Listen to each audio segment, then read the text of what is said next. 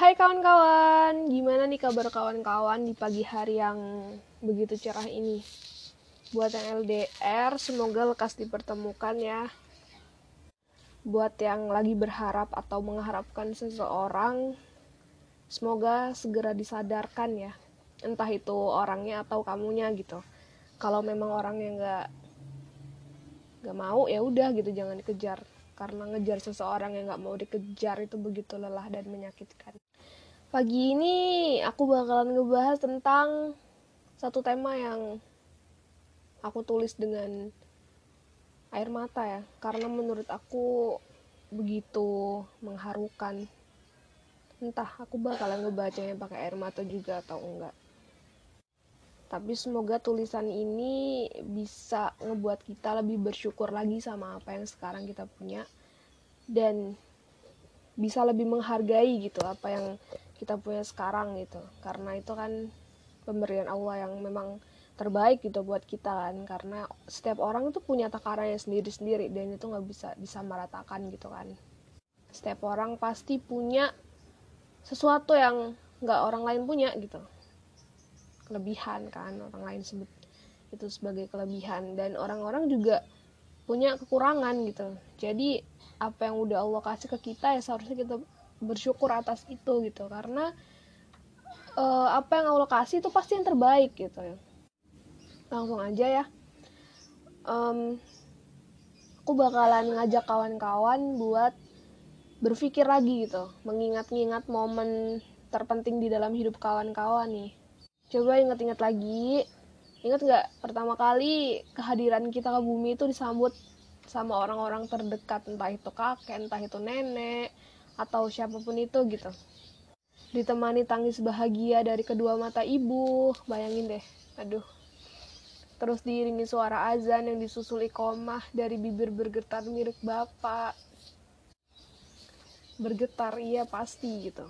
Cowok makhluk Tuhan yang jarang banget ngeliat ngeliatin air matanya di depan orang-orang gitu. Bisa nangis sebegitu harunya di momen kelahiran anaknya gitu.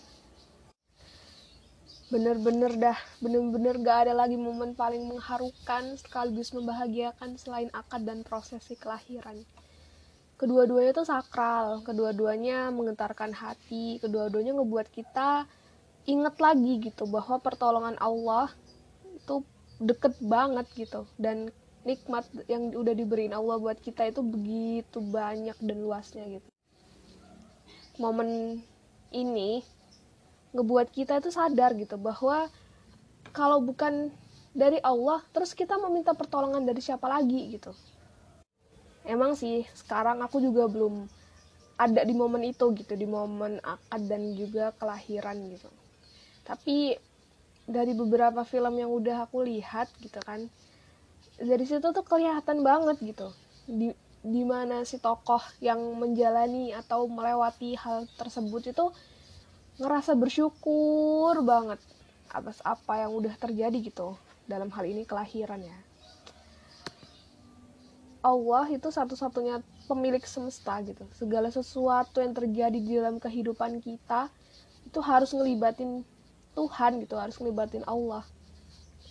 Kan melahirkan itu sesuatu yang kalau dibayangkan atau difikirkan secara nalar biasa itu kayak ya keajaiban gitu kan. Seorang anak manusia yang terlahir ke bumi gitu. Itu pasti prosesnya pun gak akan mudah gitu tanpa bantuan sang pencipta. Kalau dianalogikan itu saya berpikirnya ke seorang laki-laki yang sedang jatuh cinta. Lalu berusaha untuk ngedapetin si perempuan itu dengan ngedeketin orang tuanya gitu. Kenapa sih harus ngedeketin orang tuanya kan gitu?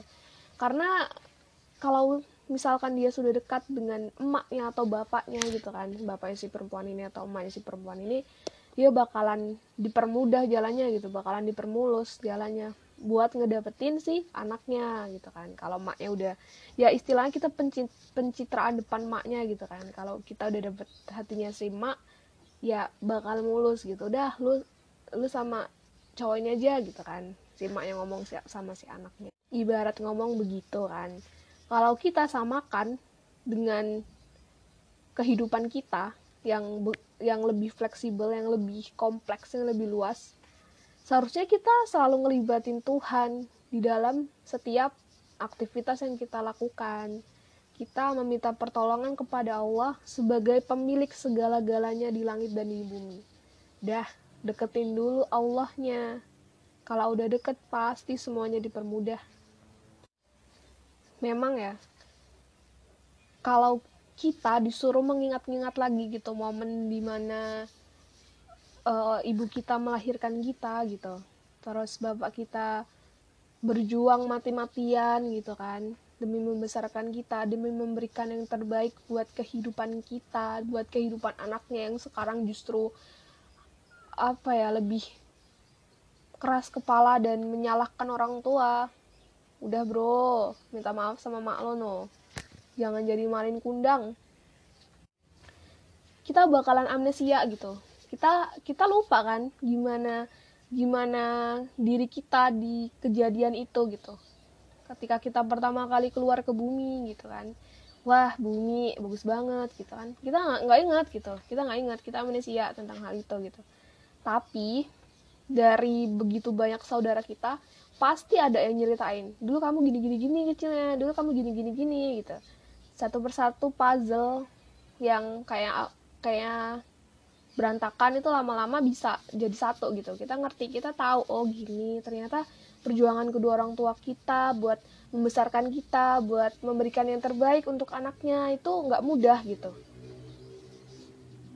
Orang tua berjuang mati-matian demi anaknya yang mendapatkan kehidupan yang layak gitu di bumi ya di bumi. Karena memang bumi ini tempatnya serakah, tempatnya tamak, tempatnya orang yang nggak pernah puas sama apa yang sudah Tuhan berikan gitu.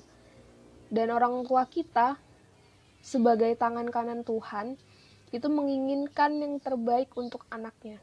Gak ada orang tua yang menjerumuskan anaknya ke dalam kesesatan, terus udahlah buat kamu yang jelek-jelek aja gitu. Gak ada nggak orang tua yang begitu gitu nggak ada pasti setiap orang tua itu menginginkan yang terbaik untuk anak-anaknya kelak gitu. Terus tugas kita sebagai anak apa gitu? Sebagai anak yang kehilangan memori tentang sulitnya perjuangan ibu dalam melahirkan kita gitu. Terus tugas kita apa gitu kan? Gimana sih cara kita supaya bisa um, memberikan juga yang terbaik terbaik buat buat kedua orang tua kita walaupun tidak akan pernah bisa membalas semua kebaikan beliau gitu kan. Dengerin suara saya berikutnya ya. Oke. Sampai ketemu